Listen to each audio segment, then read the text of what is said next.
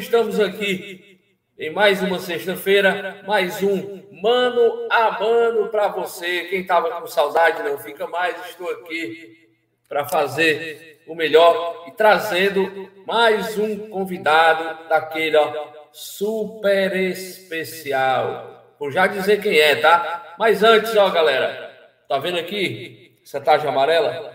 Compartilha nossa live, tá? Você compartilha, você interage, você participa. É muito importante a sua participação, o seu compartilhamento, a sua interação para a gente aqui continuar fazendo esse grande trabalho para você. Então, como eu digo, mano a mano está aqui na Rádio Active Brasil toda sexta-feira a partir das 20 horas, né? O, a gente está fazendo esse resgate com grandes ídolos que passaram aqui pelo futebol cearense, pelo futebol brasileiro. É essa a pegada do mano a mano, resgatar a memória viva do nosso futebol, o que é muito prazeroso de fazer, porque a gente aqui tendo esse contato é, com ídolos, pessoas que vimos atuando, então assim é um, um prazer, é uma emoção muito grande. Então é isso aí. Chama todo mundo para cá, vamos interagir, deixa seu comentário, sua opinião. Nem que seja para chamar o Aguiar de feio, mas pode. Né, Aguiar? Aí, assim. Mas olha, vamos lá, vamos interagir. O importante é a participação que a gente quer. Exatamente, meu amigo Aguiar. Olha, olha aí. Estamos aqui para você no Facebook, no YouTube, no Periscópio do Rádio Net, no Twitter. Chama todo mundo, chama o papai, mamãe, é, o vizinho, a vizinha, vovô, vovó, tio, titia, gato, cachorro, papagaio, porco. Agora, o recadinho do coração é aquele, né, Guiar? Aquele, aquele recadinho, sabe? Aquela pessoa, aquele vizinho, sabe? Aquele vizinho que te enche o saco. Pois é. Se vinga dele, se vinga dele, manda um link, nem que seja para fazer raiva. O importante é estar tá todo mundo aqui no mano a mano. E sem milongas, sem mais demoras, nós vamos chamar aqui o nosso companheiro de bancada, William Júnior. Só dizendo que hoje também o meu querido mano David Barbosa, por questões de saúde, é, não vai poder estar aqui com a gente hoje. Então, William, mais uma vez, meu irmão, seja bem-vindo. Estamos juntos. Boa noite, Daniel. Boa noite ao Aguiar, que está nos bastidores, né? Um abraço para o amigo David, né? Que hoje está tá com um probleminha aí de saúde, mas que, se Deus quiser, vai se recuperar e sexta-feira vai estar aqui com a gente. É um prazer enorme mais uma vez estar aqui, né? Nessa noite, mais uma noite especial, onde a gente, como você bem falou, onde a gente mais uma vez vai rememorar mais um grande jogador do passado. E é fantástico, como eu sempre digo, participar aqui do projeto, onde a gente tem esse prazer de conversar com os atletas que fizeram a história do nosso futebol e que para a gente, né, aquele velho argumento do futebol romântico, né, aquela época que a bola corria e não, não somente o jogador. Então, é um prazer enorme e hoje a gente está bem armado, né? Trouxemos um tanque para conversar ah, com a gente. Ah, meu amigo. Aí sim. Então, como eu disse, vou estender o tapete vermelho para o nosso convidado, tá? Ele nasceu em Pirassununga. É, ele é paulista, tá? Jogou aqui pelo Fortaleza Esporte Clube. 71 jogos, 31 gols, foi campeão cearense em 1987, vice em 86 e 88 um, jogou no CSA, jogou no Guarani de Campinas, ídolo por onde passou, atuou aqui também no nosso querido Ferroviário Atlético Clube no ano de 91. Eu estou falando de Edson Frank e Benedito Bernardo. Como o William falou, nosso tanque de guerra. Seja bem-vindo ao Mano a Mano, meu querido Frank. Boa noite, boa noite a todos da Rádio Active. Boa noite, meu amigo Daniel. Boa noite, Alviar. Boa noite, Nação Tricolor. a gente está aqui e com muita saudade dessa terra. Olha aí. Então, o povo quer saber e a gente vai perguntar. Franca, a primeira pergunta é aquela, aquela pergunta básica, né? Fala aí um pouco sobre a tua trajetória, como foi o começo do Frank, é, essa vocação para balançar as redes. Conta aí um pouco da tua história para gente. A minha trajetória, ela se iniciou em Pirassununga, São Paulo. É...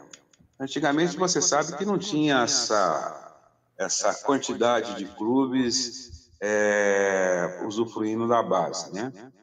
Então, um olheiro foi a, a minha cidade, é, o olheiro de Campinas, do Guarani, precisamente, e nos fez o convite, né, através do meu pai, para a gente passar um período em Campinas de avaliação. Assim que eu cheguei, eu treinei um treino só e o Ladeira, o Ladeira era o coordenador da base e treinador que na época chamava as categorias era juvenil C, B e A. Roberto Lazarete era o treinador da C, é onde a minha idade permitia, que eu tinha 13 anos de idade na época, no ano de 77. Logicamente, o Ladeira viu e me puxou logo para o Juvenil B, com 14 anos. Com 15 anos, é, o Carlos Alberto Silva já começava a me colocar para treinar junto com os profissionais. E veio várias seleções, né, seleções brasileiras, é, da base, seleção infantil, seleção juvenil, seleção de júnior, seleção sub-23, que era de hoje fala sub-23, mas antigamente era de novos. E por felicidade foi feito um bom trabalho, porque era uma seleção permanente, e graças a Deus eu consegui. É...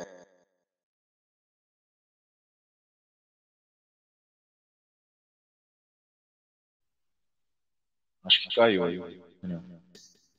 É, no, no, no, Guarani de Campinas, né? Ele me proporcionou a ter uma base forte e ter uma, uma propensão maior na parte profissional.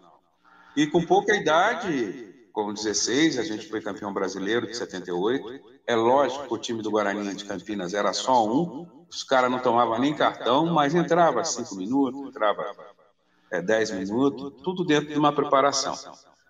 E já em 81, é, eu fui campeão da Taça de Prata, que hoje é a Série B, aí já foi jogando, porque eu já, já tinha ganhado corpo, né? já tinha já é, é, é, é uma estrutura maior para aguentar a ser titular é, do Guarani de Campinas. E daí então veio várias equipes, né? É, veio Paulista de Jundiaí, Corinthians de Presidente Prudente, tudo, tudo, tudo da, da, do Campeonato Paulista. Internacional de Limeira, do Internacional de Limeira é, a gente já começou a ir para o Nordeste, a primeira equipe minha do Nordeste foi o CSA. Graças a Deus, onde também fui bem, fui tricampeão estadual, é, aonde o nosso querido Leão conseguiu me notar é, no Campeonato Brasileiro de 85 contra o Canal. E por, por minha felicidade, é, nós empatamos aquele jogo de 2 a 2 eu fiz dois gols e a partir dali começou o namoro. É, não sei se vocês lembram de Newton Albuquerque, que era o supervisor geral da empresa nessa minha época. E com tudo isso, ele conseguiu fazer uma comunicação com Silvio Carlos. Isso era o ano de 85. É, preparou o terreno, conversou com o meu presidente Francisco Caetano, na época do CSA, e esse negócio foi feito no ano de 85, mas me apresentei no Fortaleza no ano de 86. Rapaz, e aí é só uma parte, é uma parte da história, né? Mas quem vai continuar aí com a roda de perguntas é o meu querido William Júnior. Vai lá, William, a bola é tua. Cara, assim, eu, eu já de cara vou logo agradecer ao Frank, dando boa noite, agradecer ao Frank, porque isso aí eu tenho na minha memória, eu era uma criança de 5 anos e meu pai me levou para assistir meu primeiro clássico rei e o gol foi justamente do Frank, uma pancada de fora da área. Acho que na época o goleiro será, se eu não me engano, era o Salvino, salvo, salvo engano. Acho que era o Salvino. E foi um golaço. Então, eu agradeço ao Frank, é a primeira vez ter ido um clássico rei, já ter sido um golaço dele de fora da área. E eu queria perguntar justamente isso ao Frank, pegando já esse mote que ele deixou para a gente é, da passagem dele aqui pelo Fortaleza, que eu me lembro, o Fortaleza fez bom, bons times naquela época. E eu queria saber dele qual o melhor que ele jogou aqui, em 86, 87 88. Que o, o de 87 sagrou-se campeão, né? Como ele acabou de falar. Mas, assim, o de 88 também tinha bons valores. O de 87, se eu não me engano, tinha Zé Luiz, tinha Caetano, tinha Alberto, tinha Assis Paraíba, tinha acho que o Gilson, ponta direita. Eu acho que tinha esses valores aí no Fortaleza. Eu queria saber dele qual foi o melhor que ele, que ele, que ele jogou dos três. O melhor que eu joguei foi os três. Porque se eu voltar 86, tem a Júlio César Geller, né? Assis Paraíba, de novo, porque era difícil não jogar junto com o Assis. Quando me contratava primeiro, eu pedia logo o homem. Trago o homem porque ele me deixa na cara do gol sempre. É. Então, o de 88 também teve bons jogadores. É... Eu acho que no todo, no todo, falando no todo, eu acho que foi bom cada um na sua época. O de 86 foi bom em 86, o de 87 foi ótimo em 87, porque nós conseguimos ganhar o campeonato, e o de 88 também foi bom. É, infelizmente, os dois de 86 e 88, nós fomos vice-campeões. Né? Mas, se falar alguma coisa pelo resultado, porque para mim os três eram um ótimo título. Se falar pelo resultado, o de 87 foi melhor. Olha, é, o, complementando aqui o que disse o, o William, viu, Frank? É, eu me lembro inclusive de um jogo onde você fez um gol, porque é, naquela época tinha aqueles campeonatos de seleções estaduais e a gente foi assistir seleção aqui do Ceará contra Rio Grande do Norte. O jogo foi um a um e o gol foi seu. Você recebeu o lançamento, você dominou a bola, botou na frente e não tinha mais quem pegasse, bateu forte da entrada da área, belíssimo gol. E eu me lembro muito bem, isso é uma memória, eu, como a gente já vinha falando né, aqui sempre no, no, no nosso bate-papo. É, eu disse que você é um cara que me traz muitas lembranças, muitas memórias afetivas, porque era um, era um bom tempo, futebol bem jogado, jogava quem sabia, não quem corria mais quem aguentava ficar, correr 90 minutos.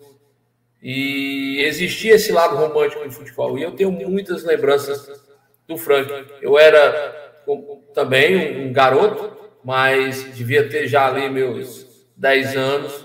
Mas eu tenho essas lembranças e agradecer ao Frank por cada uma delas. Agora, Frank, antes de vir para o Fortaleza, você foi, você chegou aqui antes para ir ao Ceará, né? Conta como, essa, como foi essa história aí.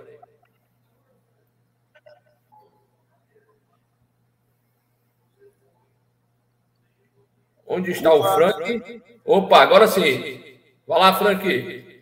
Chegou a ouvir a... Deu para ouvir a pergunta? Não deu. Dá o retorno para mim, é que eu não vi é, é, essa parte Pronto. da pergunta todinha.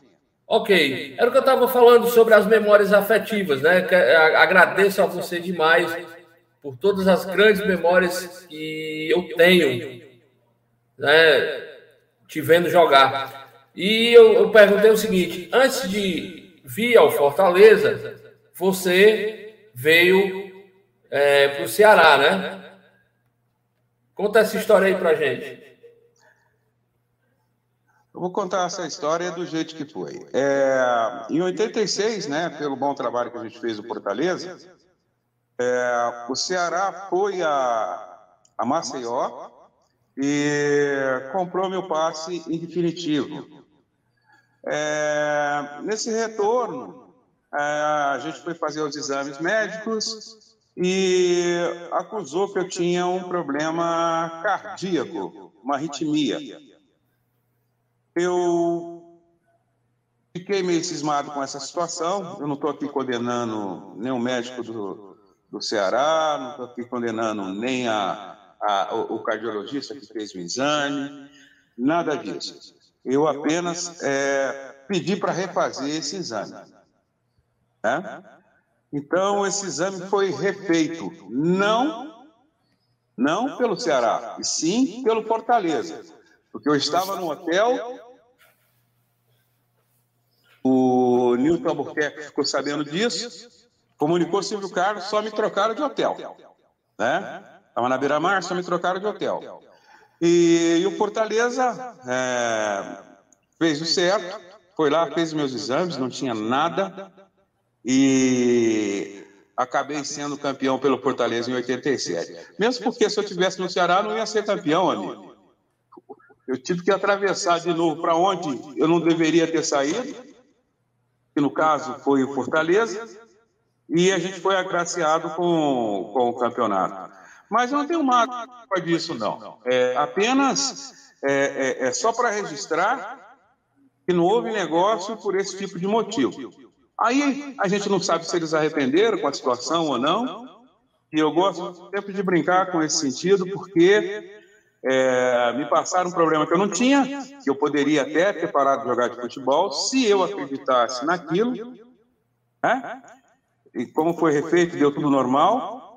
E eu acho que quem ficou com problema no coração foi o pessoal, porque não, não poderia.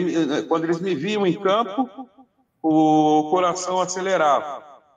E eu estava no Leão, e meu coração sempre foi de Leão, é por isso que deu tudo normal. Acabei sendo campeão cearense, acabei me identificando com mais com a torcida do Leão, e ela comigo.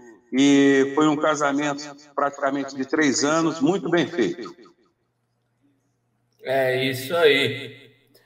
Então, pessoal, é, para quem pode não estar tá aqui entendendo, é o seguinte: a gente está sem a imagem do Frank, teve um, um, probleminha, são os ossos da, da tecnologia, mas Frank está aqui com a gente, respondendo nossas perguntas e assim interajam, é, compartilhem a live, quem quiser, chega junto, deixa a pergunta aqui também para o Frank, que ele vai responder com todo o prazer e nós também, claro. Bola é tua, William.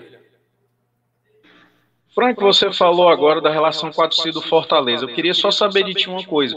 O apelido Tanque, você ganhou aqui ou já veio com ele, com, com esse apelido Frank o Tanque? O Tanque praticamente quase igual a Frank, foi da torcida do Leão. Né? Eu tive outros apelidos, por exemplo, no CSA, era Trovão Azul. Eu acho que não é da época de vocês, porque se eu sou um pouquinho mais novo, tinha um seriado na televisão que o cara chamava Frank e ele detonava com o helicóptero dele. O helicóptero era Trovão Azul. Então, como na época estava sendo propício, estava fazendo gol demais, aí me colocaram esse apelido. Mas tanque é tanque tricolor. É o tanque tricolor, verdade. Agora, Frank, é, eu sei que também você vai confirmar. Eu, eu, a gente lendo sobre você, vendo aí muitas informações, e esse, e esse epíteto, né? É até um, é uma honra para qualquer jogador, né? Você também foi chamado de Pelezão.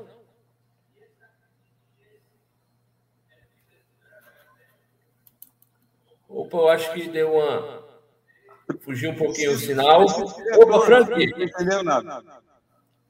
Pronto. É, a gente falando aí? Amigo, Pegando esse bote. William, Daniel, preciso de retorno. Tô, tô sem ouvir nada daí. Nada? Tá ouvindo nada?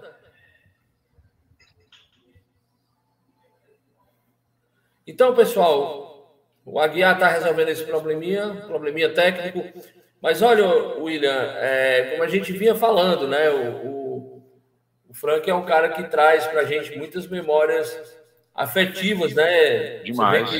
Estava no Fortaleza, foi para o Ceará, aí de repente não deu certo, volta para o Fortaleza para ser campeão, enfim, e, e tem toda essa essa ligação, né? Essa essa afetividade. Né? Cara, né? essa afetividade, o Daniel, é tão grande. É, opa, acho que ele voltou, Daniel, olha aí. Acho que, que o Frank voltou. É, faz aí a, a pergunta. Frank? Tá escutando, Frank? Oi? Frank? Eu acho que ele ainda está sem retorno, Aguiar. Acho que ainda não. É, eu acho que ele está sem retorno. Então, William, enquanto o Frank não vem, a gente vai. Opa! É o que eu... Frank? É o que eu ia dizer, sabe, Daniel? Afetividade com o Frank. Frank, se estiver escutando, pode falar, viu? Aqui a gente está levando enquanto o problema se ah, tá resolve. Está refazendo a ligação. É, essa afetividade. Deu? Pronto. Vai lá, Daniel, refaça a tua Pronto. pergunta lá que eu acho que. Pronto, Frank. Então vamos lá, querido. Seguinte. É... Eu estava falando a respeito do o apelido que o William disse, né? O Frank, o tanque. Mas você também foi, era conhecido como Pelezão, né? No início de carreira? Apelido de criança. Apelido de criança, justamente na época de Pirassununga. Mas para ser Pelezão, jogava muita bola, né? Olha, eu vou falar um negócio para você. Eles falavam isso, né? Eles falavam isso, mais ou menos, mas a gente sabe o, o lugar da gente e sabe a, a, a, atividade que a gente tinha que fazer. O meu negócio era fazer gol. Né? Os clubes geralmente me contratavam por mas é certo que eu era um camisa 9, que é bem diferente do de hoje, porque hoje joga com, com um centralizado e mais um de lado, de campo, aí inventaram 4-2-4 com mais quatro jogadores atacantes, aí a volta é sofrível, porque ninguém pega ninguém, porque ninguém se abarcar, e na minha época eram três.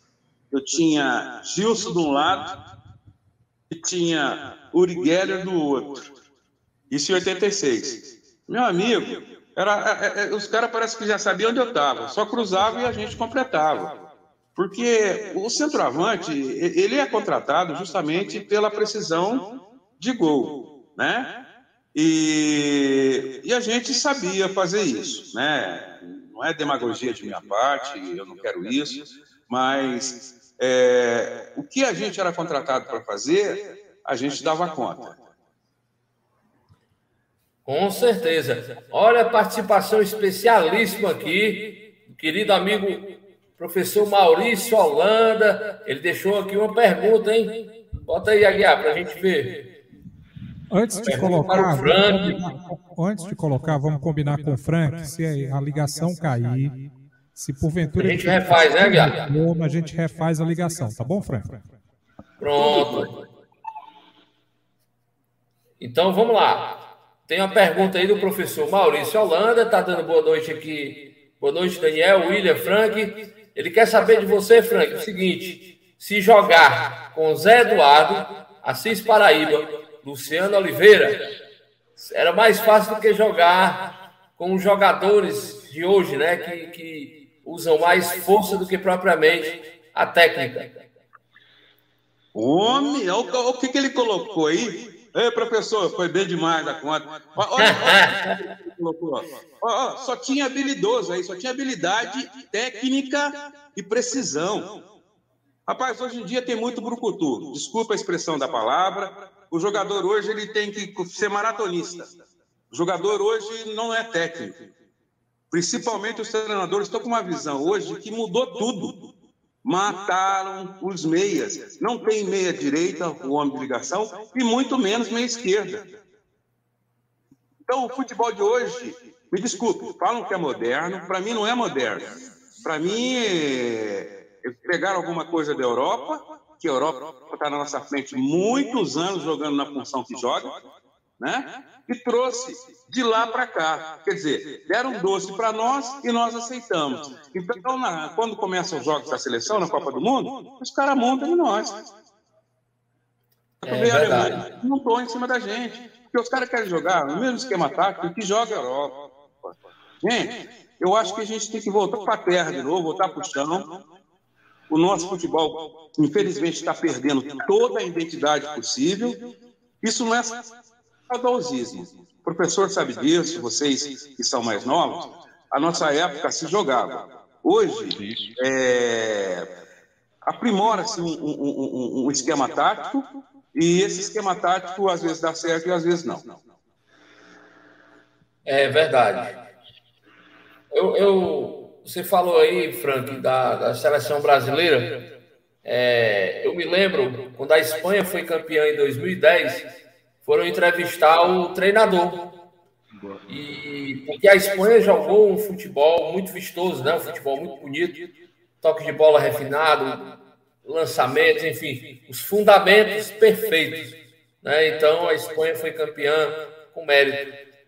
E o treinador, ele simplesmente disse o seguinte, quando perguntaram o que aconteceu para a Espanha ter uma evolução tão grande no quesito futebol.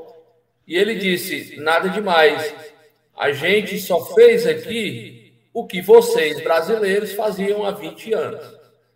Nunca saiu da minha cabeça essa, essa resposta, sabe? Essa frase dele foi muito contundente. E, e quando a gente vai vendo o dia a dia, né, o, o nível do futebol brasileiro, Frank, a gente vê que é verdade, né? Pois é, eu, eu, eu acredito e, e, e proponho até, é, lógico que a cabeça do futebol hoje ela está bem mudada, e eu acredito que a gente tem que voltar para o nosso perfil. Nós não temos que copiar perfil de ninguém. Mesmo porque você tocou no sentido Espanha. Aquela seleção da Espanha, que foi campeã, era uma seleção permanente que veio lá da base, com o Bizarreta, é, esses jogadores que jogaram contra nós. Nós metemos seis deles. Na base do nosso júnior, nós metemos seis deles. 6 a 0. Você está me entendendo? E esse time foi campeão aprendendo a jogar, aprendendo a pegar as coisas boas do brasileiro, aprendendo é, ver as funções, como é que eram é, é, é, é determinadas por, por, por, nossos treinadores, pela base que, que eram formadas. E as coisas mudaram no mundo. Eu sou bem sincero, porque eu participei da seleção brasileira durante quatro temporadas, quatro anos, uma seleção permanente também. É, os caras, e a gente via na Copa do Mundo de, de 82 para baixo, a gente via que o, o europeu, é, o que estava mais perto, nossos eram, eram equipes sul-americanas. Mas o europeu, eles não dormiam de noite para saber como que ia parar o Brasil. Eles não davam conta como não deram até hoje. Então, eles proporam outra maneira. Vamos trazer os jogadores para cá, vamos fazer intercâmbio, vamos montar seleções dos clubes e vamos dar esse gostinho de jogar da mesma forma que nós jogamos aqui. É. E nós não sabemos fazer. O jogador brasileiro ele é indisciplinado taticamente. Nós temos nosso jeitinho de cortar caminho mas não somos disciplinados nessa função. Enquanto eles, eles repetem a mesma coisa. Todo jogo de, de, de você pode ver Chelsea, você pode ver Barcelona, você pode ver é, os, os, os times alemães, você pode ver os times italianos, é tudo a mesma função. Está entendendo? E nós tínhamos o nosso traquejo de mudar dentro de uma partida a maneira de jogar. E não era uma vez só, eram várias vezes. Então, por isso que eles nunca deram conta de desmarcar. E isso eu digo até 82. É verdade. Pessoal, então, olha, Continuamos aqui com o nosso querido Frank. Vamos lá, mano a mano com vocês toda sexta-feira, trazendo convidados mais que especiais. Se inscrevam no canal aqui no YouTube, é, youtube.com.br Rádio Active Brasil. É, e outra coisa, vou, vou, lançar aqui uma enquete ou um desafio para quem está assistindo a gente agora. É, quem for torcedor do Fortaleza, alô você, quem for torcedor do Fortaleza, ou do Ceará também, do Ferroviário, do Guarani de Campinas, o Frank brilhou demais, tá? Deixa uma mensagem aí no nosso chat, deixa uma pergunta para o Frank. Você viu o Frank jogar? E aí? Era ídolo? Era matador? Deixa aí a sua pergunta. O Frank já está voltando aqui. Olha quem está com a gente, rapaz. Aqui o, tem o tricolor. Ele diz o seguinte: Boa noite à bancada. O grande Frank Tanque nos deu muitas alegrias. Concordo plenamente. E quem está com a gente também, meu amigo, meu irmão, grande Paulo Sérgio, grande zagueiro, esteve aqui com a gente num bate-papo sensacional, assim como todos os bate-papos do mano a mano. Boa noite, meus amigos. Somos de outras épocas, mas lembro do Frank, grande artilheiro. Concordo sim com o meu amigo Paulo Sérgio. E continuando aí as nossas perguntas, passar a bola para o William Júnior. Frank, a gente está falando muito da questão de, de futebol, né, fazendo meio que esse comparativo. E você citou que os meios de ligação hoje praticamente não, não existem, né? Estão matando esse meio. Eu acredito também que estão matando o 9, né? Aquele 9 como você, como tantos outros que já passaram no futebol mais romântico. Eu queria saber também de ti, que trabalha, tu trabalhaste, ou trabalha ainda na, na base, né? Eu não sei como é que você está hoje, mas eu sei que há bem pouco tempo você trabalhava na base. Se essa questão desse aniquilamento do 10 e do 9 está vindo da base ou é uma, realmente uma expectativa do futebol profissional em não ter tanto esses dois jogadores mais pensantes, mais parados, mas que um resolvia e o outro fazia a, a, a, o time rodar, né? Sim, uh, o, o, perfil hoje ele está moldado no mundo, né? Mas é, tem uma coisa que eu acho não tem nada contra. Não tem nada contra o preparador físico. Tá? Então, se forma na faculdade e, e já vem para a base. Você pode observar que 90% dos treinadores da base no nosso país são professores de educação física. Repito, não tenho nada contra. Mas eu vejo uma coisa diferente. Eu acho que essa função ela tem que ser dada para ex-jogadores. Eles estiveram dentro do campo, eles sabem a forma de passar uma mensagem à criança ou adolescente que está começando. E a visão dos preparadores físicos de hoje é somente uma: Imagina, ele sai da faculdade, ele vai para o campo, ele nunca deu um chute numa bola. Então, desculpe expressar, não estou generalizando. É, como que ele vai ensinar um garoto a fazer uma bola de trivela, a fazer uma virada de jogo de, de, de, de, de lado do pé, do lado de dentro do pé, bater uma bola ao gol é, meia bola para ela fazer a curva para ela poder chegar no seu destino. Então tem várias coisas, várias coisas. É, mesmo nesse sentido, existe, o fundamento é o mesmo, não mudou, só é, é, é colocar algumas coisas a mais. O fundamento só é cinco. Tá? São cinco. E isso passou a ser 10, 12, 13, 14, com treinamentos é, é, modernos que eles falam hoje, mas eu sou a favor só de um. Treinamento de, de, de, de espaço curto é necessário para o futebol de hoje. Mas esquecem muita parte de habilidade, é, esquecem, esquecem de dar liberdade e corta a criatividade, tá entendendo? E não deixa o jogador ser natural da forma que ele sempre foi. Então, existem muitas coisinhas que eu não concordo, né?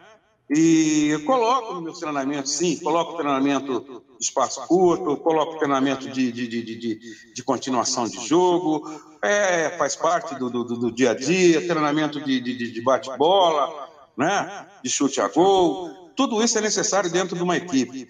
Mas eu vejo jogadores hoje um pouquinho medrosos. Você dificilmente vê um jogador chutar uma bola da linha dos 30 metros, por exemplo, em direção ao gol. É, você vê hoje o sistema, é, é, é, é para mim, meio pesado. É só, só, só penso em marcação, marcação, marcação. Não pensam em dar velocidade de jogo, não pensam é, dar liberdade para o jogador criar. Então, é, o cara sai da faculdade, ele quer montar o Chelsea, ele quer montar o Barcelona, ele quer montar é, é, é, é um time da Alemanha, um time da Itália. Eu, eu acho que não é por aí. Por isso que eu estou te falando, o nosso futebol ele perdeu identidade e, e eu prefiro o futebol clássico de lá de trás, que joga e deixa jogar, quem tem mais condições faz o resultado. É verdade. E a galera Tá chegando, vamos lá. Quem deixou aí mais perguntas para o Frank? Daqui a pouco chegará mais perguntas. Então continue interagindo, pessoal. Continua aqui com a gente, tá? Deixa sua pergunta para o nosso amigo Frank. E eu quero, viu, Frank? Eu vou fazer aqui, aproveitando o espaço, é, dizer que o meu livro, Folhas de Outono, está à venda, logo, logo também irá para as livrarias, tá? Mas por enquanto, só falar comigo aqui pelo WhatsApp, Daniel Silvio, DDD 859-8579-6757, 98579-6757. E quem quiser adquirir, estamos aqui. Então, voltando aqui. Pois é, rapaz. Pois é, uma leitura boa Aí, Olha aí. Amigo Daniel aí de pronto já passou. Eu já estou aqui com o livro dele, eu vou dar uma olhada. Eu falei para ele que a hora que eu tiver um tempinho aqui eu vou sentar, vou olhar, vou ler e vou esperar o seguinte, hein? Ó, oh, eu quero a resenha, viu? Depois eu quero a crítica. Pode deixar, pode deixar que a gente vai passar para você. Olha aí, rapaz, relações públicas desse aí, ninguém precisa, ninguém precisa de agente literário, não, William? Ora, meu amigo, aí não tem relações públicas melhor, viu? Rapaz. Mas, Frank, é, pegando o gancho ainda do que a gente estava conversando, e o Frank treinador? É, você enveredou também, né? Naturalmente, como grande jogador que foi, enveredou pela carreira de treinador. Conta um pouco aí pra gente como é que está o Frank hoje.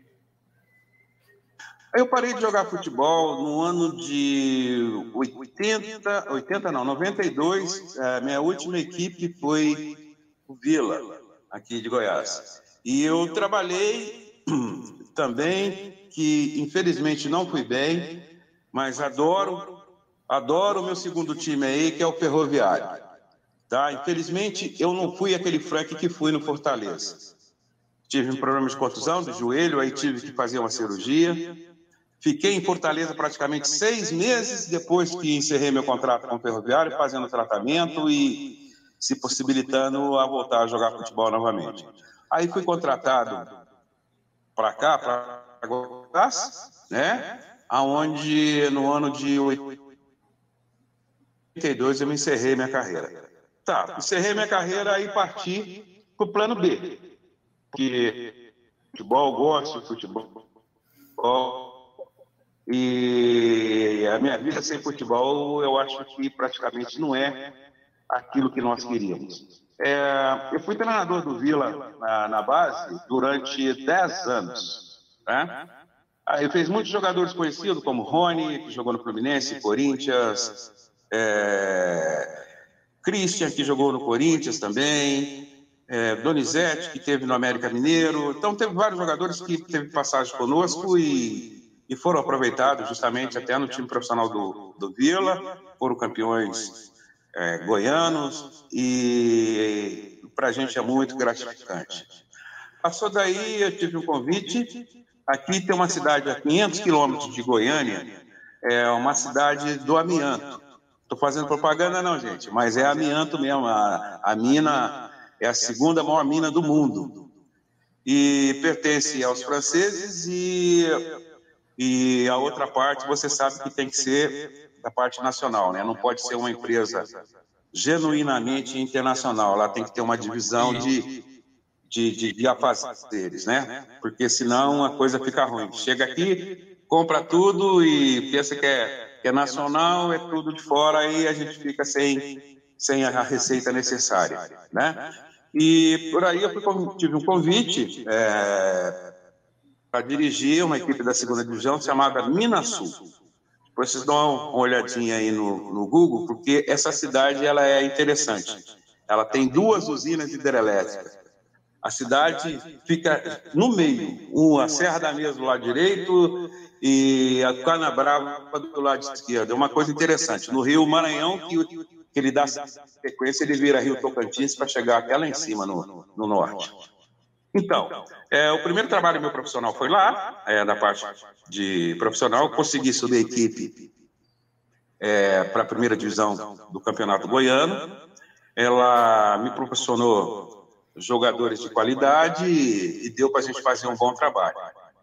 Na sequência, retornei ao Vila, é, já fui coordenador técnico de todas as categorias, mas não é a minha área que eu não gosto. Eu gosto de estar dentro de campo, eu gosto de estar conversando, eu gosto de estar explicando e dando uma proposta de jogo.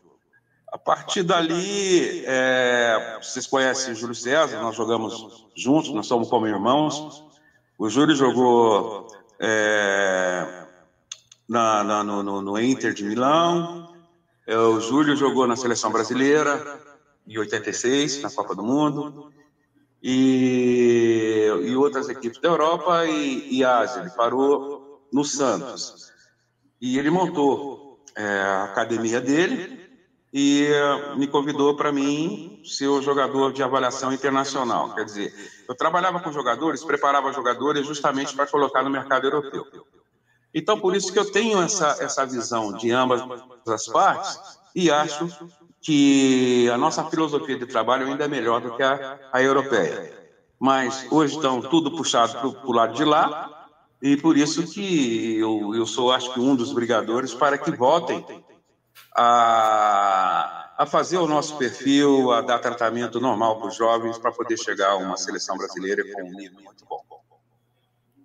É, tem pergunta aqui, Frank. Dá um abraço para o meu querido amigo Pedro Neto, do Arquivo Tricolor de Aço. Ele está perguntando o seguinte, Frank, naqueles 8 a 1 Guarani 8, Ceará 1, você estava naquele jogo? Que pena, cara. Eu queria estar, eu queria ter feito pelo menos cinco. não, não estava não, não estava não. É, eu era base ainda. Quem estava nesse jogo, inclusive quem foi contratado nesse jogo, foi dois jogadores que são amigos meus aí, vou citar o nome, Alexandre e Edmar, que jogou no Ceará, os dois jogaram comigo é, na Taça de Prata, é, nós somos campeões. O Alexandre já tinha sido campeão brasileiro em 78, né? o Alexandre de lateral. Rapaz, eu sou muito feliz. Eu tenho amigos e jogadores de tudo quanto é, é, é estado que você pensar. E, e, e, as coisas vão batendo, vão batendo, vão batendo. Cai aí na minha terrinha. Cai tudo em Fortaleza. Olha quem chegou aqui, grande Evandro, rapaz, Evandro Ferreira Gomes, pesquisador, autor do Almanac do Ferrão, viu, Frank? Grande Evandro, ele está perguntando aqui o seguinte: eu estava no Castelão na estreia do Frank pelo Ferrão. Ele fez um gol de pênalti em cima do Ceará nesse, nessa partida. Pergunte ao Frank quem ele lembra do elenco do Ferrão de 91. Lembro bastante. Lembro bastante. Eu lembro, eu lembro do meu treinador. Meu treinador, rapaz, ele me deu tanta canseira que para mim foi o melhor quadro zagueiro que passou no futebol cearense. eu penso assim porque eu não vi o Arthur jogar, mas vi o nosso Pedrão. O rapaz casava certinho se fosse os dois, Djalma e Pedro Basílio, porque seria uma zaga perfeita, para mim, no meu pensamento. Mas o time do Ferrão, é, eu lembro de Hernani Banana era o goleiro, é, o lateral direito Jaime, é, o zagueiro era um louro de bigode, rapaz, esse me fugiu o nome, desculpa. E o quarto zagueiro era um negão que veio lá Djalma. de eu, eu acho Djalma. os dois, é, o Djalma, o Djalma, o Djalma não jogava mais. O Djalma na minha época ele era o treinador. Era o treinador, era o treinador. Era. É, era o treinador. E o, o, o supervisor era o Newton Albuquerque e, e ele que me levou para o Ferrão também. É, o saudoso Newton, é, que Deus o tenha, gosto muito dele, mesmo ele estando um pouquinho longe de nós, mas está num lugar melhor. E o Júnior, lateral esquerdo, que depois foi para o Ceará, puta de um jogador, e eu acho que ele merecia um time do Sul de primeira linha, porque ele tinha uma qualidade excepcional. Além de ele fazer bem as passagens, ele batia muito bem na bola, e eu amo quem bate bem na bola. E eu vejo hoje, o cara parece que estão chutando uma jaca ou uma bola murcha, que a bola não chega. Bola é verdade. É, aí o meio-campo tinha Demir Patrício na frente, junto comigo. Casquinha, era Casquinha, o Casquinha que veio do Maranhão. E tinha outro menino também que veio do Maranhão, que era pelo lado esquerdo. Me fugiu o nome aqui. Mas era um time bom, cara. Não era um time ruim, não. Era um time que tinha as suas qualidades. Mas, infelizmente, o Francão não estava bem, cara. Se o Francão estivesse bem, acho que eu movimentava bem aquele time. E esse time também podia chegar num lugar melhor. Já em 88, deu ferrão com, com, com um time muito bem montado, pelo, se eu não me engano, pelo Orandi. Pelo Orandi, se eu não me engano, pelo Orandi. Tinha Arnaldo, é, era, um, era, um, era um realmente era um timaço. O Cláudio, goleiro, que depois foi para Fortaleza, era o goleiro do, do, do, do, do Ferrão. Rapaz, o Ferrão sempre teve gente boa, de boa qualidade, feito lá. É isso que, que as equipes têm que começar a pensar de novo. Se quer um profissional forte, tem que ter uma base forte. Dali saem os jogadores e já sai ao contrário. Hein? Ele não vai aí para ter uma passagem. Ele já nasce torcedor do clube e já nasce com comprometimento à risca. Então funciona, amigo, funciona. Se esse cara pensar direitinho, funciona. Continue, continue fazendo jogadores da base para cima, arriscando mais, não colocando só um, dando oportunidade para vários. De repente não dá certo lá, ele empresta, depois o jogador pega um corpo, pega uma formação, traz de volta. É assim que funciona o futebol. Aí é, é, é, se gasta menos e tem jogador de qualidade para botar no mercado para vender caro. Perfeito. Frank, e você tem. É, seguinte, você tem acompanhado o futebol goiano? Tenho pouco, porque é, é, é, Agora eu estou em outra função, né? Agora eu estou coordenando a campanha de um amigo meu, um deputado, e, e a gente está com pouco tempo. Você viu, aquele dia nós marcamos para me chegar aqui na faixa etária das seis e meia e cheguei aqui quase oito. Quase que deu problema. Aí você estava. Eu fiquei até preocupado contigo. Mas deu tudo certo, tudo bem? Você falou comigo, eu falei com você depois. Mas eu tenho acompanhado muito pouco, tá? Mas a gente tem gente lá dentro que de vez em quando a gente bate um papo sobre. William? Frank, é, você também passou pela é, é, seleção brasileira das categorias, né, né, Na época era juniores, né? Era juvenil, se tinha essa história muito de sub-20, sub-17. É, e eu queria que tu falasse um pouquinho sobre essa época. Acho. Rapaz, essa época eu lembro, né, como até hoje, eu acho que essa época que me deu uma base de formação, porque na década de 70, é, a melhor escolas que tinham de base no país era o Guarani de Campinas. Então eu vou te falar para você sentir como é que era a situação das outras equipes, tipo São Paulo, Flamengo, Vasco, Corinthians, Santos, que essa era de ponta, mas no profissional. A base do Guarani, toda a seleção formada desde o infanto, passando por juvenil, júnior, de novos, eram cinco jogadores, no mínimo, convocados do Guarani de Campinas. E todos titulares. E todos titulares. Titulares que eu digo não foi assim, porque pegou lá e é, era obrigado a colocar. Não, a base, eu vou te contar, do Brasil era, era, era, era tipo assim, pegado a dedo posições por posições. Né? E, e nessa situação da seleção, rapaz, me deu uma condição sine qua non para mim ser um profissional de qualidade. Ela, a verdinha, a amarelinha, azulzinha, como falam, ela me deu essa condição. Porque você vem um pouquinho diferente. Se você encara mesmo, você vem um pouquinho diferente para o seu clube. Eu, eu praticamente, na época, eu tinha idade para três seleções. Aí o que acontecia? É, eu ficava praticamente três meses viajando, três meses em competições. Voltava, assumia a titularidade do Guarani por exemplo. Aí, meu amigo, não demorava um mês para dois meses, porque a gente passava um mês treinando, preparando para ir para outra competição. É, eu era sacado porque eu ia embora para a seleção. Né? Eu não, dava para jogar. Então, muitas vezes, eu ganhava posição e retornava no banco de novo, ganhava posição e retornava no banco de novo. E isso foi me dando uma condição boa para poder exercer a função até o final da minha carreira. Mas a seleção daquela época, eu vou te contar para você, não era seleção de empresário, não, amigo.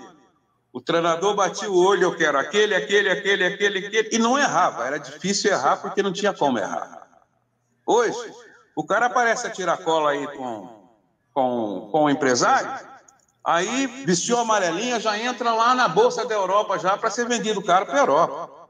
É muito, muito esquema, cara. Se for falar dessa outra parte aí, empresário e essa situação que infelizmente existe hoje, pô, a gente fica a noite inteira aqui e aparece cada coisa tenebrosa que não gostaria de falar ao vivo. Mas quando a gente estiver em off aí, sentadinho naquela cadeirinha lá, no, lá na Praia do Futuro, aí eu posso Eita, e, e é bom.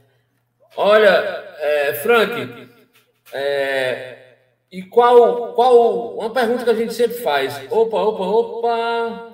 Pedro Neto mandou mais perguntas, né? Ele perguntou: você foi anunciado pelo Ceará em 87, mas continuou no Leão.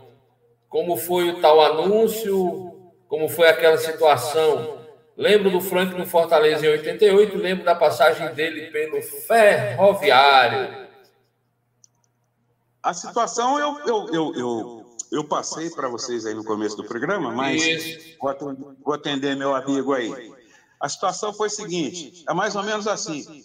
Cheguei de manhã em Fortaleza, contratado pelo Ceará. De tarde, eu já estava no Leão de volta. é isso. É, tem mais pergunta aí do Pedro Neto Aguiar? Tem mais. Ah, Frank jogou no Ferroviário na época do Barrote, Ademir Patrício, Basílio, Cantarelli, Jaime. E o, que, o jogador que você não lembra, Frank, é o Júnior Piripiri. E o Evandro está dizendo aqui o seguinte: é, o zagueiro lourão que você falou é o Evilásio. E o Júnior é o famoso Júnior Piripiri, que hoje é treinador de futebol com o nome de Orlando Júnior. Olha aí, viu, Frank? É, eu acompanho, eu acompanho futebol cearense. É. Meu amigo Júnior aí é um dos melhores treinadores da seleção feminina. Seleção não, dos times femininos do Brasil. É um dos melhores, vai longe, hein? E fiquei sabendo, infelizmente, esses dias, que ele teve um problema, é, coisa pessoal dele, não posso falar qual é o problema que ele teve, porque ele não me autorizou. E, mas Deus queira que ele se recupere bem e volta a ser treinador. Não coordenador, não é dele, não. Se encontrar com ele, fala que não é dele, não. Fala que ele sabe muito, é dentro de campo. É verdade. Ô, Frank, e assim, dentro da. É, depois de tanto tempo, uma carreira brilhante, uma carreira vitoriosa, o legado que o futebol deixou para você, seja no, no pessoal, seja no financeiro. A gente sabe que aquela época, ao contrário de hoje, uma coisa que a gente bate muito aqui nessa tecla, Frank, é que jogador, um atacante que nem você, era para ter todo, toda essa estrutura de hoje naquela época. Né? A chuteira leve, é, a alimentação totalmente balanceada, é, a, a, fisioterapia logo depois do jogo, enfim, todo esse aparato material, todo esse aparato tecnológico e, sobretudo, a folha salarial, porque é, naquela época jogava quem sabia, era atacante goleador, quem sabia fazer gol. É, então, assim, entre todos os legados, seja no pessoal, seja é, no financeiro. É, o que foi que o futebol trouxe para o Frank? E, se, e assim, se você tem alguma mágoa, se ficou alguma mágoa também dentro do futebol. Vamos lá. O legado do futebol para mim é justamente o que eu tenho hoje. Sabe o que eu tenho? Muita amizade no Brasil e em alguns países no mundo muita amizade. Aquela época você tinha amizade. Hoje o jogador, na realidade, ele só pensa nele. Ele não dá muito espaço para uma, uma liberdade e, e, o carinho que as pessoas passam.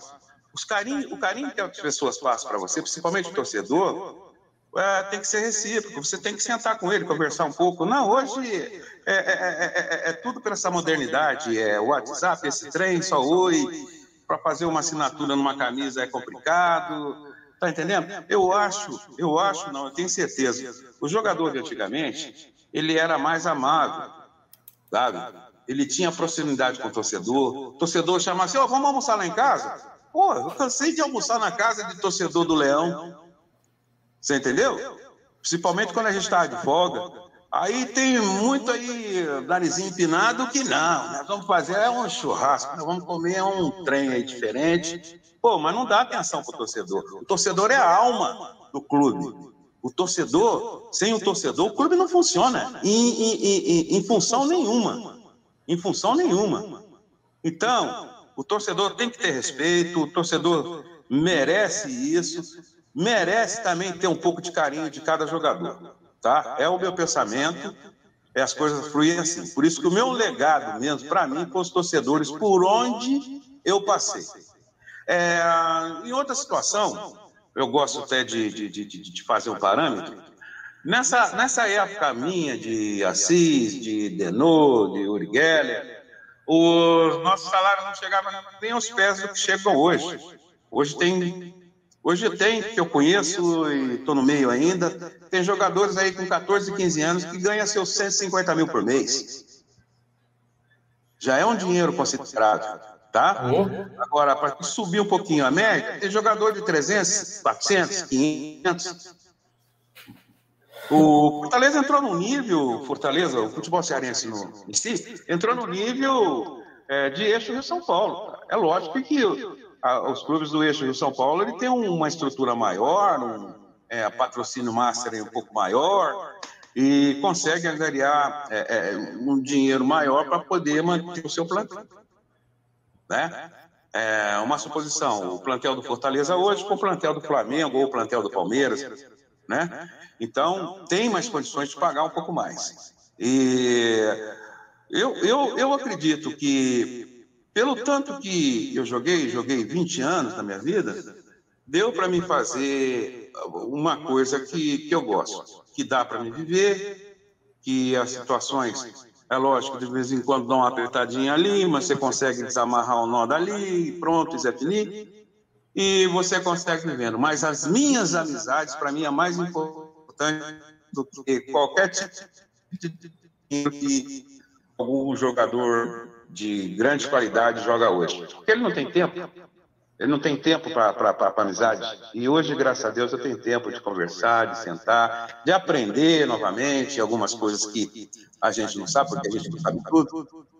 Porque o tempo passa, mas aquela qualidade, você fica sem falar um tempão, a amizade continua. É verdade. William. Ah, sim, Frank. E, a, a, a... e ficou alguma mágoa do futebol? Ah, ficou sim. Ficou sim. Ficou sim. No, no, no, na decisão de 87, eu fiz um gol do meio de campo, ela bateu na trave, bateu dentro da rede e voltou na mão do goleiro que eu esqueci na época. Eu sou muito puto com isso, eu procuro imagens, eu não acho. Rapaz, mas eu tô puto porque eu ia pegar o, o, o a, a, aquele gol, aquele gol seria do coração de leão. Aquele que me magoou até hoje, porque ela bateu na trave, na trave não, no travessão, bateu dentro da linha, quer dizer, dentro da linha de gol e voltou para a mão. Lembrei do nome do goleiro, o Washington. Washington. William? Cara, pegando só o, o mote aí que o, o, o Frank deixou aí pra gente, essa questão né, da garotada hoje, tá, tá ganhando esses salários absurdos, eu queria saber dele justamente isso. Fazendo já comparativo do antigo com o novo, você acha, Frank, que hoje, devido a essa questão da imposição financeira né, que, que a juventude tem hoje, em detrimento de vocês que eram grandes craques, e ganhavam um pouco. Vocês acham que você acha que o pessoal de antigamente tinha mais prazer em jogar bola do que propriamente hoje se joga às vezes muito por dinheiro e, e o prazer ao futebol se fica de lado? Talvez por isso se tenha tido jogadores muito mais envolvidos com o futebol antigamente do que hoje. É, você já, já, já, já, já justamente matou uma charada grande aí.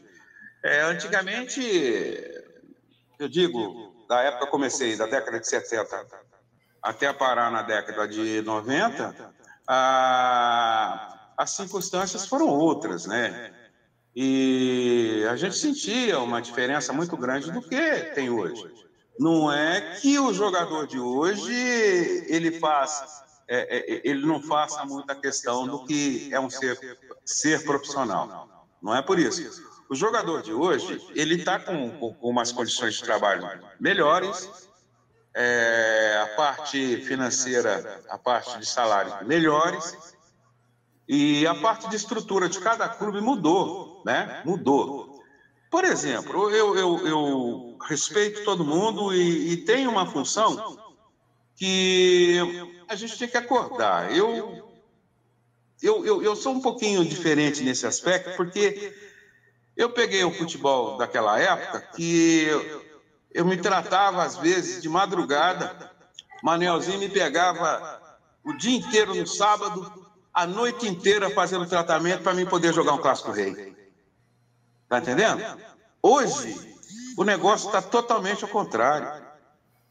Hoje, o jogador joga hoje, não pode jogar amanhã.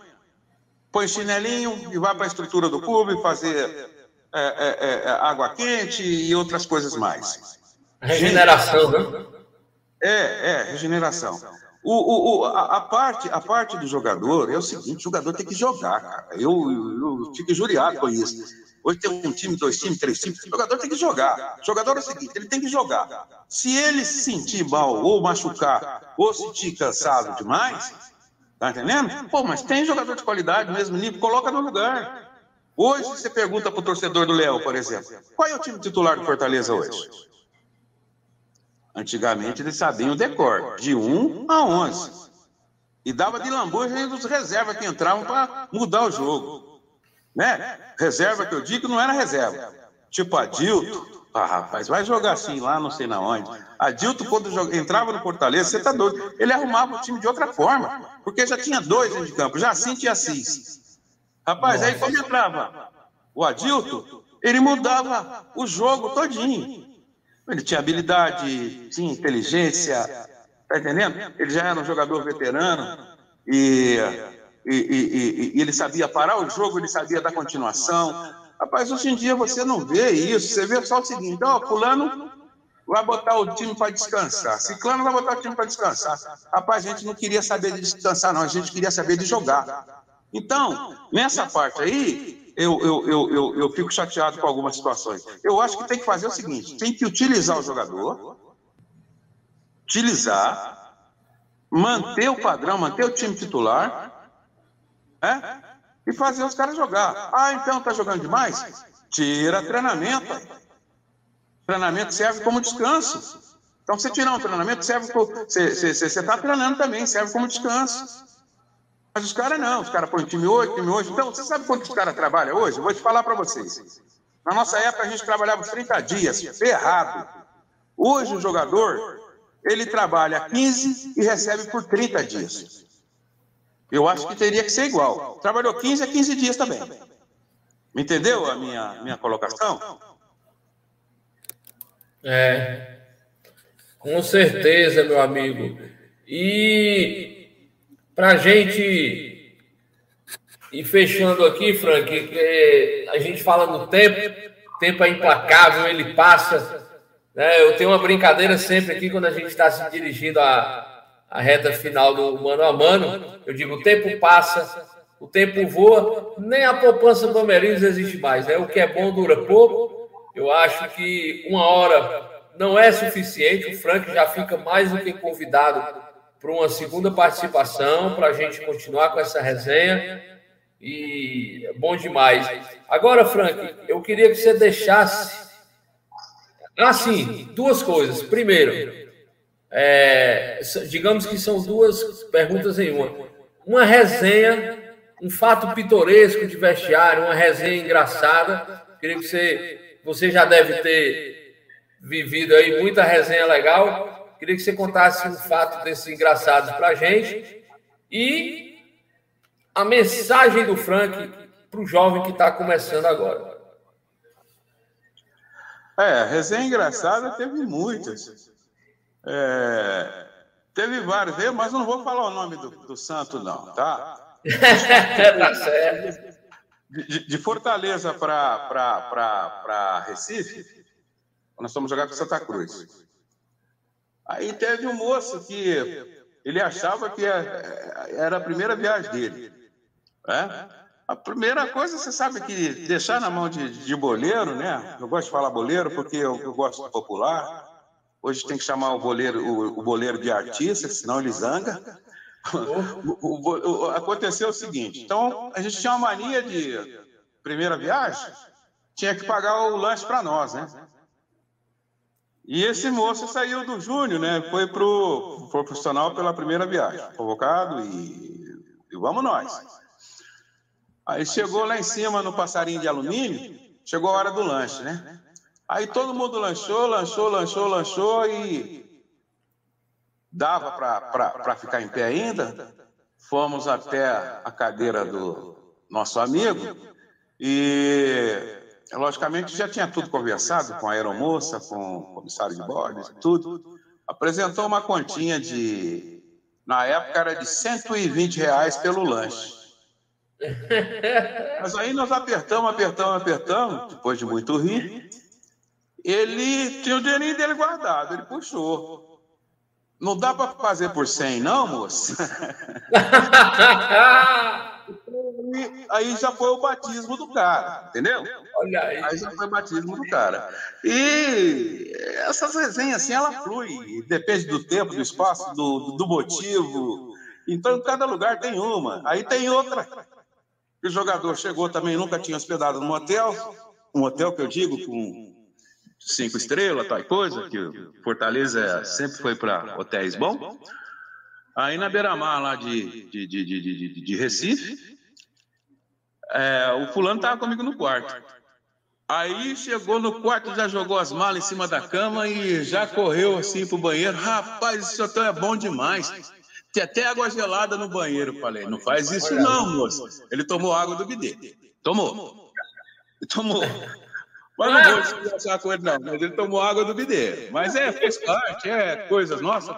Aí falou para mim, ó, você não vai falar nada para ninguém, não. Falei, não, pode deixar que eu não vou falar, não, minha boca é um não vou falar nada para ninguém. Aí peguei, liguei para outro, liguei para outro, e na hora do jantar tava todo mundo rindo.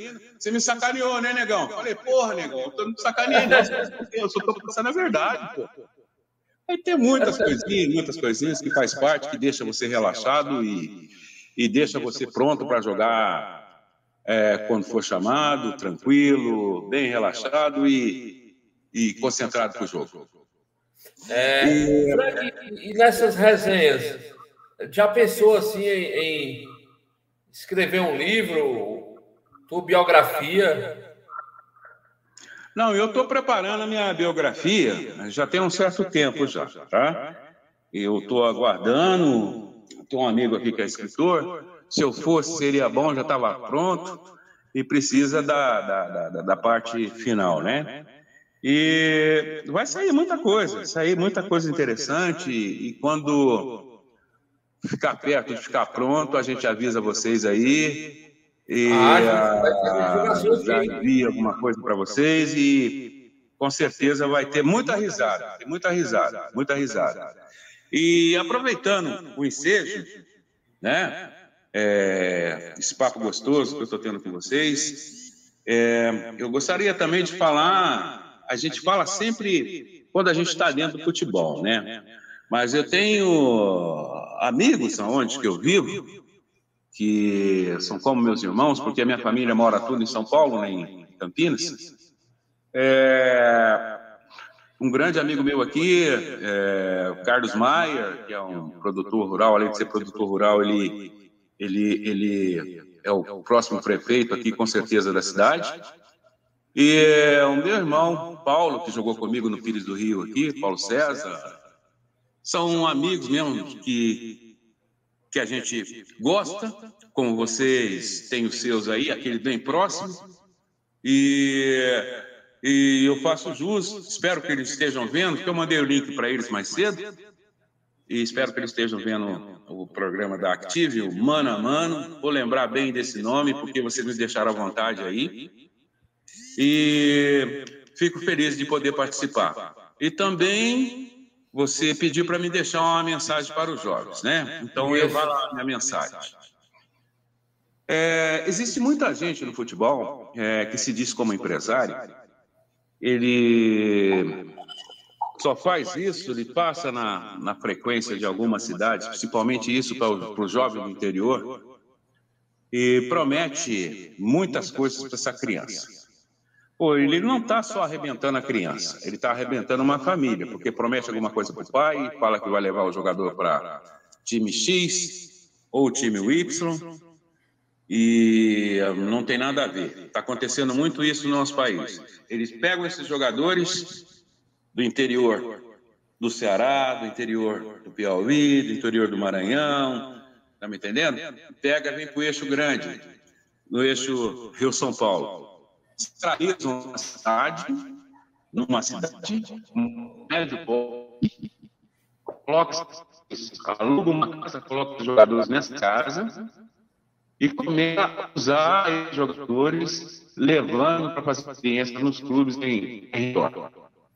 Mas antes disso, pai e para manter esse menino é, em lugares para fazer isso.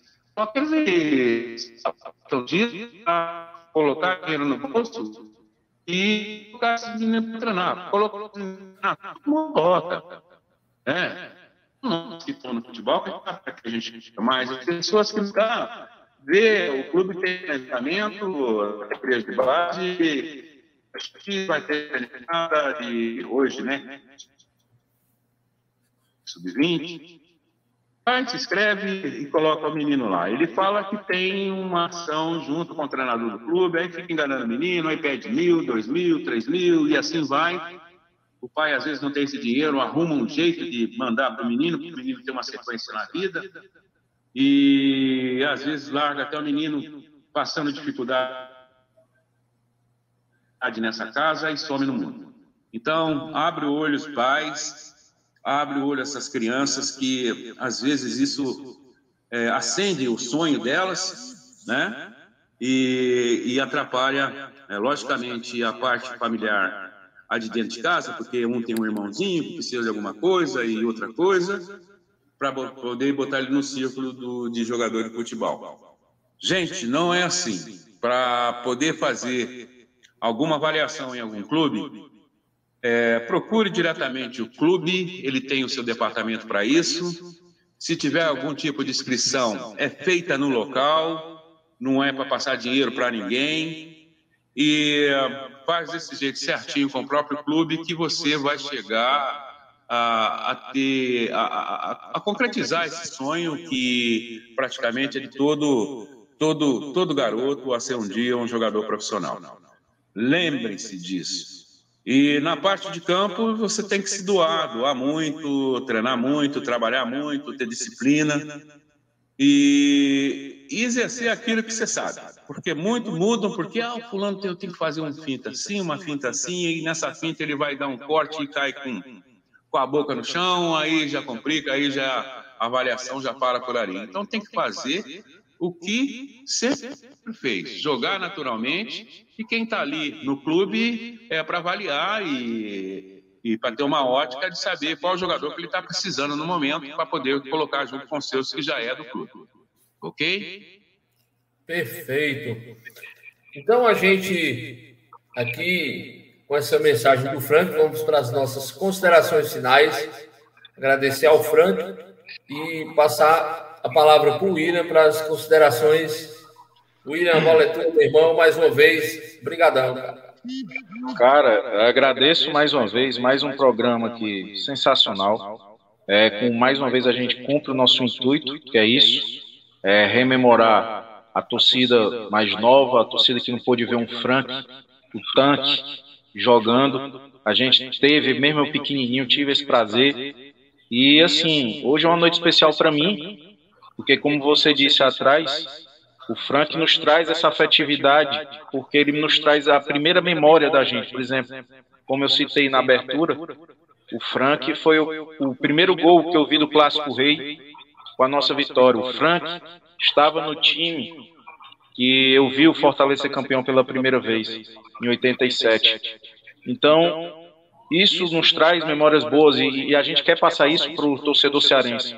Aqui a gente, apesar de torcer Fortaleza, mas aqui não tem clubismo, a gente trata de uma forma, trata de uma forma respeitosa. A gente já trouxe jogador, esse jogador será que o nosso intuito é, é somente rememorar, trazer os craques do passado de volta para que alguém que não conhecia veja quem é. Olha, rapaz, a história do Frank, eu quero conhecer mais do Frank, eu quero conhecer mais o Mastrilo, dos jogadores que a gente já trouxe aqui.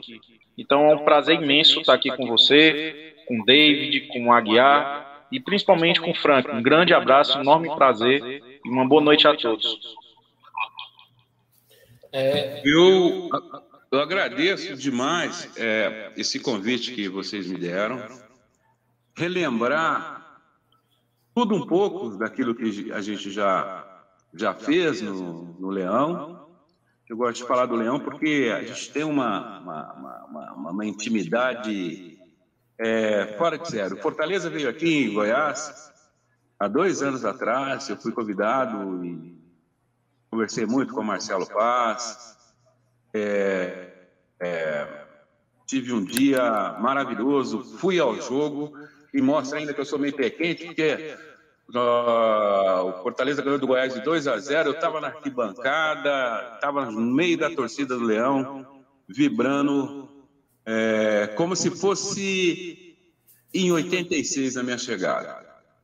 Eu gosto demais, é, tenho o maior carinho e, e por essa oportunidade que vocês me deram, vou agora é, é, é, é, já deixar marcadinho aqui no meu, no, meu, no meu arquivo aqui, deixar gravado já a Rádio Active, porque quando tiver alguma coisa, não de mim, de vários ex-jogadores, que eu gosto de ouvir história, gosto de, de saber, e vocês estão no caminho certo.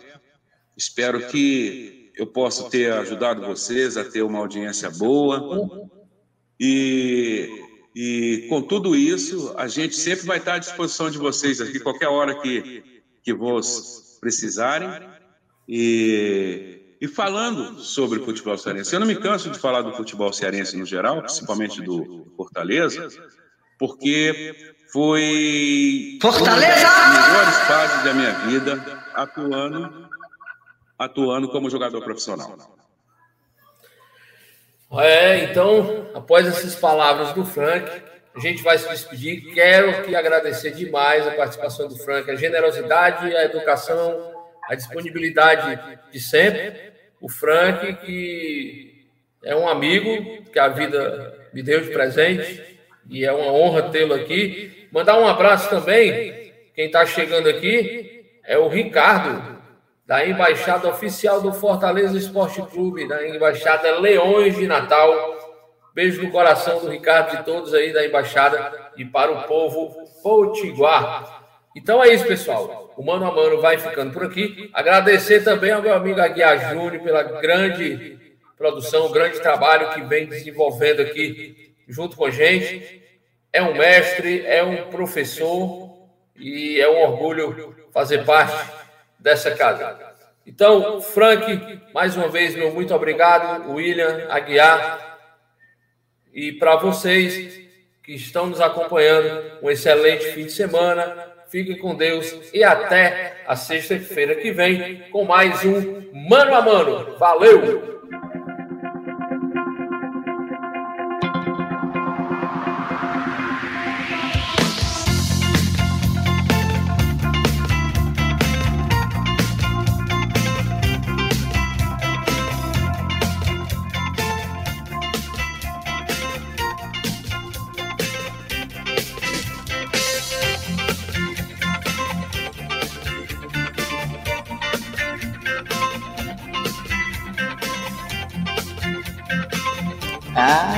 Safadinho.